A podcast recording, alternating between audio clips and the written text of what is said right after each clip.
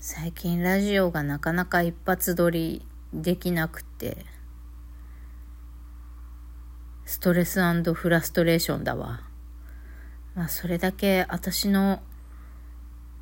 心と頭が 一発撮りできないほどに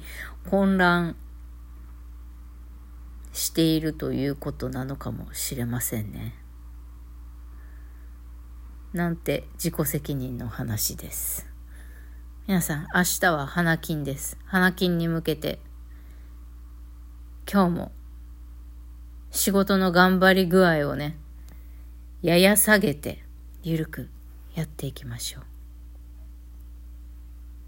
エロ玉ラジオ。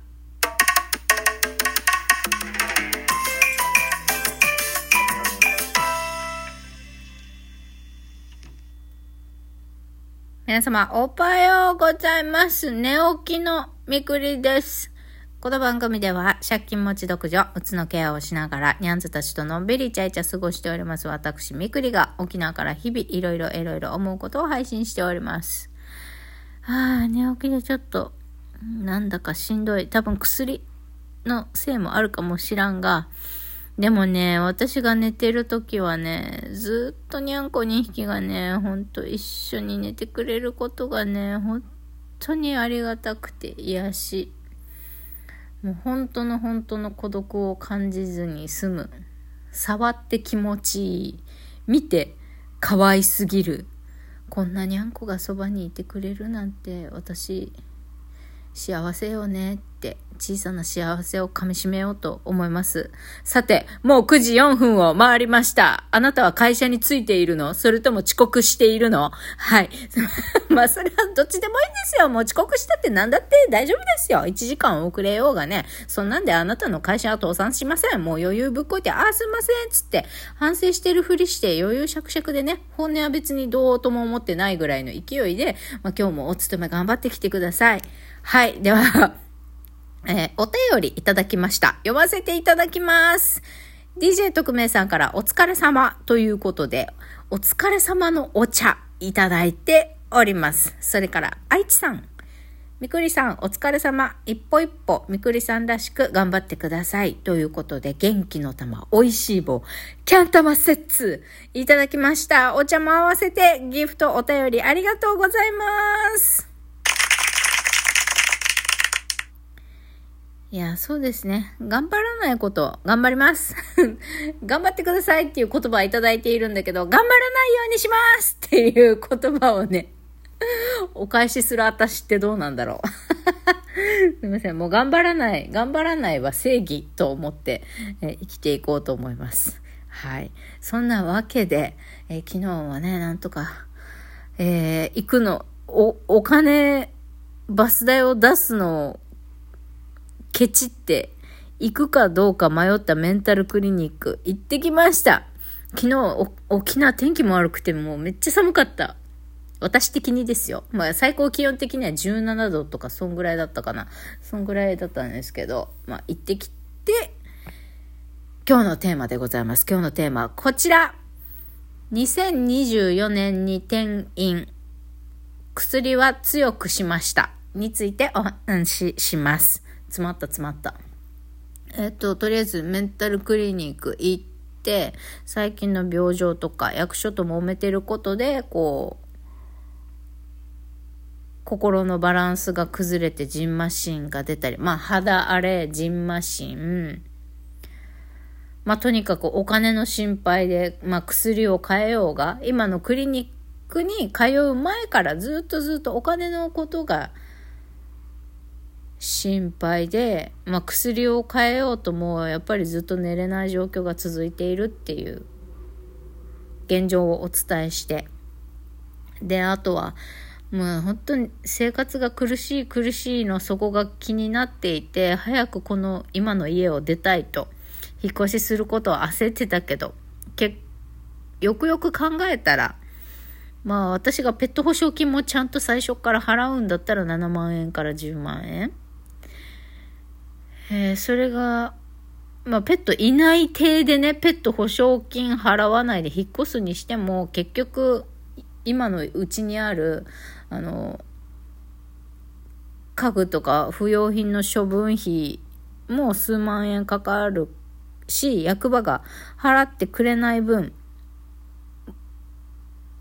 の費用のこともいろいろ考えると、結局数万円自力で私は貯めなきゃいけなくって。そのお金を貸してくれる人もいないからね。で、結局親も頼りたくないし、なんか結局自己破産の申請してるのに、引っ越しして後にね、もし親から引っ越し資金の援助をしてもらったとしてよ、また、せ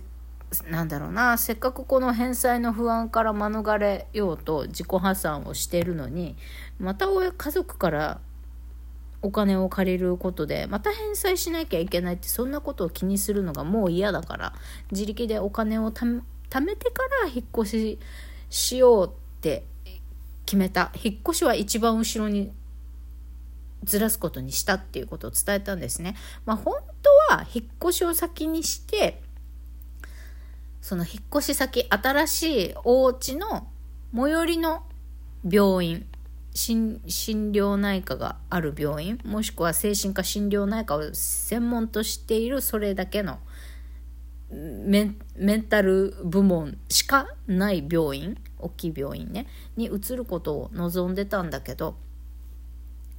引っ越しが一番辛いからそれは先延ばしにする転院と、えー、役場からも催促されている障害年金の申請を先にすることに決めました。ってって言ったんですね。で、まあ、先生からは先生と相談してじゃああの今みくりさん家から一番近い大きな精神専門の病院ここだからじゃあここに転院するって決めましょう。今日でファックスあの転院先の病院に送っときます。紹介状も作っとくので郵送で送りますね。って。まあ多分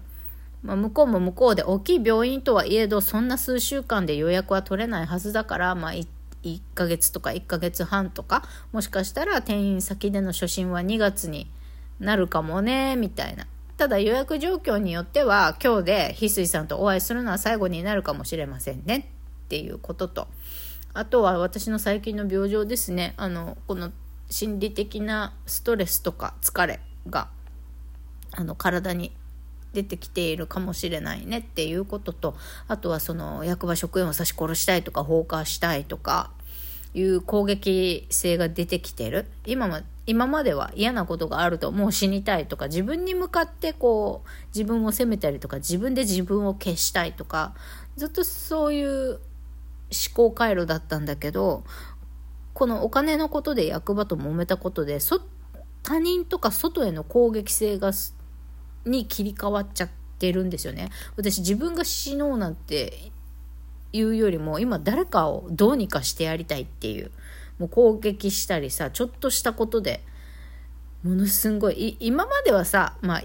怒りの沸点10のうちの2で済んでたものがもう6とか7までビューンって怒りの沸点がすごい高まっちゃうんですよね今の私。例えば朝散歩行ってても朝公園をさ同じように散歩して歩いてる人を見るだけですげえイライラすんの。もうわざとぶつかってやろうかなとか私の行く道を遮ったやつはもう蹴り倒すか怒鳴るかどっちかしてやりたいぐらいな衝動に毎こう散歩行くたびにそういう衝動が起きるんです。だけどどうにかいややってはいけないやってはいけないって我慢してる毎日があるのにプラスこのお金の保護費の事件でもう誰彼構わずなんか嫌だって思ったら怒鳴ったりしてしまいそうな私がいるんですよね。実は昨日バス帰あバスえっとメンタルクリニックから自分の自宅付近のバス停から降りた時にちょっとバス停から先行ったところで知らないおばあちゃんにバス停どこ？って聞かれたんですよ。そしたらもうイラッときて、なんだよ、このクソババアと思って。いきなり話しかけてきやがってってイライラして、そのおばあちゃんに、ああ、うるせえよ歩いてたら見えるだろうつって。歩いてたらバス停見えるだろうがって、ど、もう怒鳴るっていうか吐き捨てて私は立ち去っていったんですよ。もうこんなね、しかも、おばあちゃんに、お年寄りに、親切にすべきお年寄りの方にね、こんな親切じゃない暴言吐いて、こんなん初めてですよ。家族にだってしたことないし。あ、違うよ。これ昨日の話じゃなくて一昨日の話だ。そうそうそう。一昨日の話。あの別の役場でまた話を聞いて、いろいろムカつくこともあったんで、むしゃくしゃしてたんです。で、そんな時に知らん、知らないおばあちゃんに、バス停どこ？って聞かれて腹立って、そんな、ああ、うるせえよとか、道歩いてりゃ見えるだろうとか、そういう暴言を吐いちゃったんですね。で、そんな自分に、あ、やばいな、いけないなって私は思ってたんです。で、そのことも先生に話したら、ああ、ダメだダメだみたいな、イライラしてる時じゃなくって、毎晩、こう、日常的に精神安定剤飲んだ方がいいね。もう一種類精神安定剤増やすからねって言って、えー、強めの睡眠薬と精神安定剤をもう1種類増やしてもらった次第でございます。まあこんな状態がもちろん、こういう状態はまあ一時的、このもう引っ越し終わる、いつ終わるかわかんないけど半年ぐらい伸びるかなって自分では予想立ててるのですが、あと半年ぐらいはね、引っ越し資金を貯めるために、今みたいな、なかなか食べたいものも食べれないっていう暮らしが続くであろう。その間、あの、メンタルもね、だいぶ安定しないだろうから、まあそうやって一時的にあの薬を増やしたり強くしたりっていう方法で、まあどうにか踏ん張って、えー、事件を起こさないように生きていきたいなと思ったところでございます。まあなんとかね、先生がすぐ転院先の手配をしてくれてよかったです。てなわけで皆さん、私もゆっくり過ごそうね。いってらっしゃい。